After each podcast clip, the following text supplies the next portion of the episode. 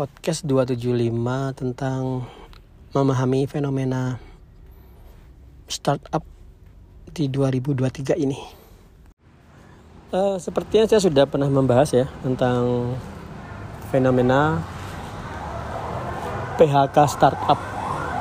Tapi saya bahasnya di 2022. Dan sesuai perkiraan kan ya, 2023 itu akan lebih berat.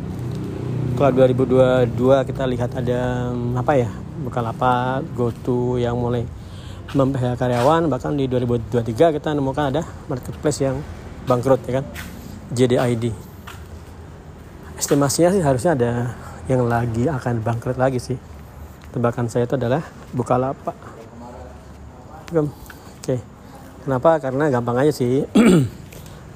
Memperkirakan apakah suatu usaha itu akan bangkrut atau enggak itu gampang apakah profitnya sorry apakah biaya bulanan lebih besar daripada pendapatan. Itu aja. Udah habis deh. Kalau dia masih bisa bertahan selama ini, kalau kamu lihat kan sebenarnya uh, ini memang menarik ya. Kayak misalnya Amazon ya. Amazon itu tiga tahun berturut-turut mencatatkan kerugian terus-menerus. Tiga tahun berturut-turut. Benar tahun keempat dia uh, meledak ya. Baik nilai sahamnya juga benar-benar mencatatkan profit. Nah, uh, struggle seperti itu sesungguhnya di dunia startup itu biasa aja. Di usaha yang usaha yang umum juga biasa aja. Cuman masalah gini, kekuatan utama startup bisa berkembang, growth, bukan profit ya, growth berkembang banyak orang menggunakan itu bukan pada kemampuan dia mencetak profit, tapi kemampuan dia menggait customer baru, berkembang. Seperti itu. Bagaimana dia bisa berkembang? Menggunakan biaya pasti. Server itu mahal sekali. Apalagi marketing ya. Mungkin marketing itu biayanya 60% ya perkiraan. Untuk tiap bulanan dia biaya marketing itu sebesar itu. Sekali dia nurunin biaya marketing maka akan posisinya akan diambil oleh uh, kompetitor terdekatnya.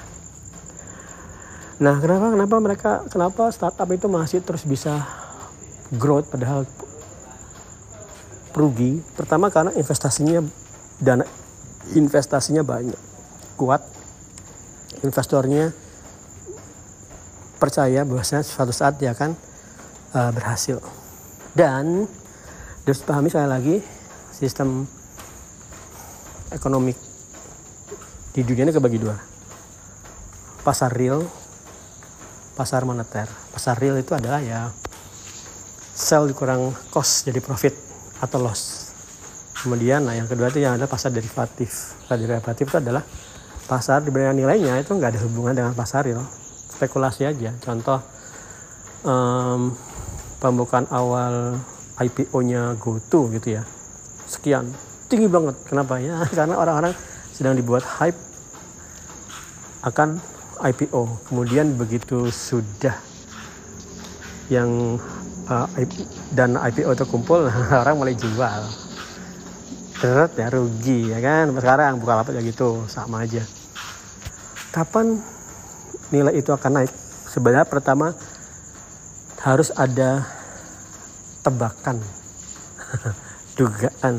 Atau kalau orang bilang prediksi pendoai prediksi itu ya menduga-duga aja atau berspekulasi berjudi bahwasanya nanti ini uh, lapak misalnya itu akan profit deh jadi kita ambil dulu, serok dulu nilai sahamnya. Nanti kalau ada profit, pasti orang-orang akan menduga lagi bahwasanya nilai sahamnya akan naik lagi. Kalau gitu kita beli lagi. Jadi uh, pasar sekunder, pasar derivatif itu lepas dari realita. Sebenarnya tetap ada relasinya lah ya. Kalau kayak BBCA itu positif ya karena memang mencatatkan keuntungan terus menerus ya kan? Tapi ada kata ada isu yang nggak enak aja. Sedikit aja sedikit aja isu aja loh ya cuman isu ya. Maka orang-orang yang sedang saat ini sedang memegang nilai sahamnya dan dia sudah beli untung dari pembeliannya sebelumnya dia memilih lepas aja. Oke lepas aja milih. Karena nanti nanti jangan-jangan orang-orang pada jual. Nah itu kan menduga-duga terus. Oke hal yang seperti ini itu menjadi salah satu alasan kenapa startup banyak yang berguguran. Entah dia melakukan PHK massal atau sampai bangkrut menutup usahanya.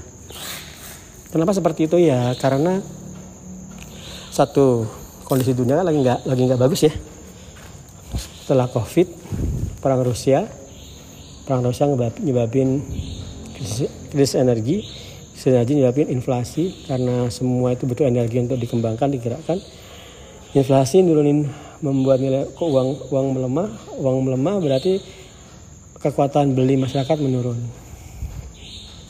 Semua sektor terdampak. Itu di 2022 udah kerasa. 2023 harusnya lebih berat lagi. Nah saya ini kan saya kan sering ngobrol-ngobrol sama teman-teman masjid ya. Di Masjid Al Ittihad Jakal KM55 Jogja. Kebetulan saya lagi di situ sekarang. Uh, teman-teman nyampaikan tuh ini tuh ya sebelum covid itu infak sudah di kota masjid setiap jumatan itu mencapai 5 juta. Sekarang itu cuma di angka 2 juta setelah covid. Berarti real sekali dampaknya. Dampaknya itu nyata dan benar-benar mempengaruhi semua lini ekonomi ya kan? Nah maka teman-teman itu solusinya gimana? Sebenarnya solusinya itu sebenarnya ada solusi yang sudah kalian ketahui. Nggak perlu saya ulang ya yaitu ya saya ulang aja ya tak tegasin. Remote work. Kerjaan luar negeri terpengaruh nggak dengan resesi terpengaruh tetap terpengaruh. Tapi uniknya dia tetap ribuan job. Ini nih sekarang nih misalnya kamu sekarang kamu sekarang skillmu ya katakanlah kamu di pabrik. Pabrik memutuskanmu pabrik mebel misalnya yang rentan sekali karena mebel itu kan ekspor ya kan ekspor ke luar negeri di sana sudah mulai krisis di mereka nggak ada melakukan pembelian lagi nyetop pembelian ya sudah yang pabrik-pabrik mebel itu yang nggak bisa produksi harusnya harus mutusin karyawan kalau kamu hanya punya skill di bagian mebel, ya sudah, kamu tertutup dari job-job yang kamu gak akan bisa kebayang. Kamu hanya ngebayang jadi TKI aja deh, luar negeri keluar. di sana juga lagi resesi, ya kan? Nah, terus solusinya gimana? Kamu sekarang buka upwork.com. Hmm, cari langsung job Python misalnya, P Y T H O N atau ya itu aja ya, Python ular sanca, P Y T H O N. Kalau kamu lihat tuh jobnya di kisaran 9 ribuan setiap saat ada job 9000. Kamu browsing-browsing sebentar, dalam 5 menit itu sudah ada job-job baru. Bahkan dalam semenit ada job-job baru kalau kamu nyari keywordnya JavaScript. Itu solusi mengatasi krisis bagi kita yang di Indonesia. Dan itu benar menurut saya ya, remote work itu anugerah bagi bangsa Indonesia. Bukan anugerah untuk orang Eropa atau orang Amerika tapi anugerah untuk bangsa Indonesia. Ya kalau di, diglobalkan lagi ya, berkah untuk orang Asia atau negara mana pun yang nilai kursnya lebih rendah daripada kurs Amerika itu berkah. Kenapa? Karena mereka senang, orang Amerika, orang Eropa senang uh, gaji orang Asia atau orang di luar negaranya. Kenapa? Karena gaji kita yang programmer di dari sudut pandang orang Amerika Eropa itu murah banget digaji UMR New York kok seneng banget mungkin kata salah satu orang employer di New York batin ya wah ini orang Indonesia kok digaji UMR New York seneng banget kamu tahu nggak berapa UMR New York 15 dolar per jam atau 2.400 dolar per bulan atau 37 juta kamu dibayar 37 juta di masa krisis Wow, gitu kan gak kebayang kan? Gak kebayang program Indonesia dibayar sama perusahaan Indonesia di angka 30 juta itu gak kebayang. Sebenarnya saya sendiri pernah di sini digaji 40-an juta oleh startup yang sudah tutup juga, Sorabel atau Salestop. Tapi ya cuma tiga bulan dan ya hmm, kasus khusus lah itu. Kenapa? Ya gitu hitungannya ngapain aku gaji orang Indonesia 30 juta? Keenakan uang UMR Jogja cuma 2 juta. Digaji dua kali UMR 4 juta itu sudah banyak banget kan? Apalagi digaji sampai 10 juta wah udah terlalu banyak jarang. Kalau mau 10 juta kamu ke Jakarta kayaknya. Ya kan? Dengan remote work krisis tuh nggak ada serasa nggak ada tetap ada tapi serasanya nggak ada kalau kamu nggak percaya ya Anda kata kamu menyimak podcast ini atau Instagram RWID dan kamu hanya melihat aja ya, mengikuti perkembangan. Kamu selama-lamanya akan jadi penonton. Dan teman-teman yang berjibaku dari nol, belajar skill dari nol, itu banyak. Saat mereka belajar skill dari nol, mereka membangun branding, kemudian hunting job. Begitu mereka dapat job, selesai. Masalah krisis itu nggak kerasa lagi. Kenapa? Karena rupiah kita lemah sekali terhadap Amerika. Rupiah kita terhadap dolar itu lemah banget. Satu dolar 15 ribu, waduh itu kecil banget bagi orang Amerika. Jadi gampangnya orang Amerika ke sini mereka bisa jadi sultan itu ya.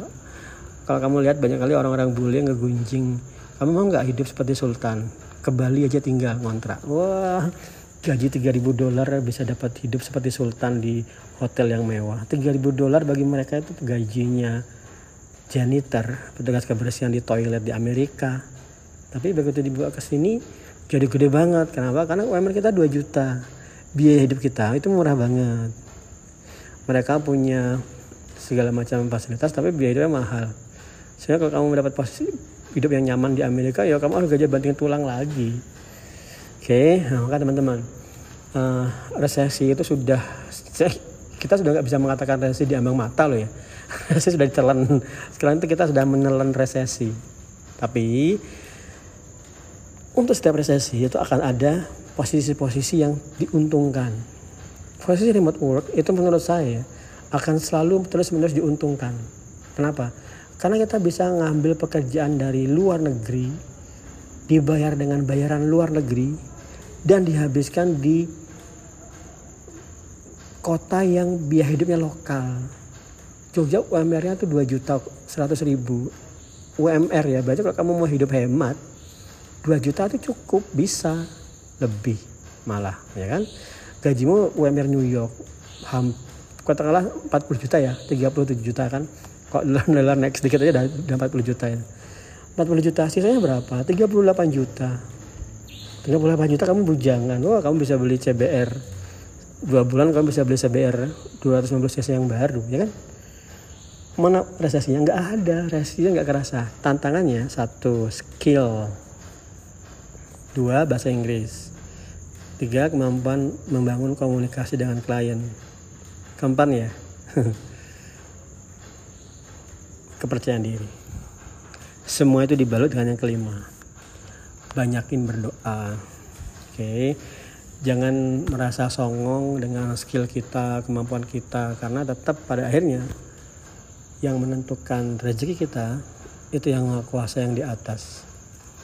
Rezeki kita nggak hanya uang ya. Bukan hanya remote work tapi kesehatan juga. Jangan lupakan itu. Kemudian begitu kamu sudah punya checklist skill udah checklist bahasa udah. Kemudian confident checklist udah. Oke. Okay. dan yang kelima banyakin berdoa. Sehingga ikhtiarmu bukan ikhtiar orang yang sombong ya. Ikhtiar orang sombong itu nggak usaha berdoa selesai. Oh ya nggak bisa seperti itu. Kamu ikhtiar orang yang merendahkan diri berarti usaha habis-habisan udah nggak melihat peluang untuk usaha tambahan lagi istirahat berdoa oke okay. uh, eh, di titik ini banyak yang bilang wah ini beruntung nih Mas Bob enggak Nah Muslim at work itu bukan beruntung. Untung itu dibangun.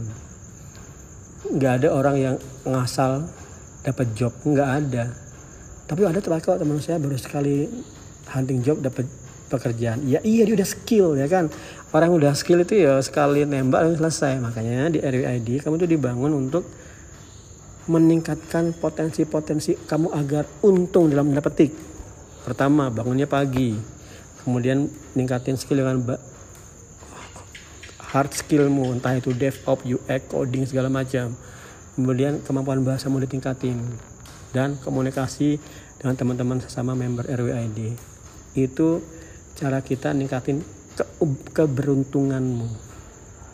Kalau itu udah, sudah kamu tinggal memasrahkan diri kepada yang Maha Kuasa untuk semakin kuat uh, berikhtiar. Oke, okay? ya ini saya ini sumbangsi saya agar kalian tidak khawatir dengan resesi. Oke, terima kasih.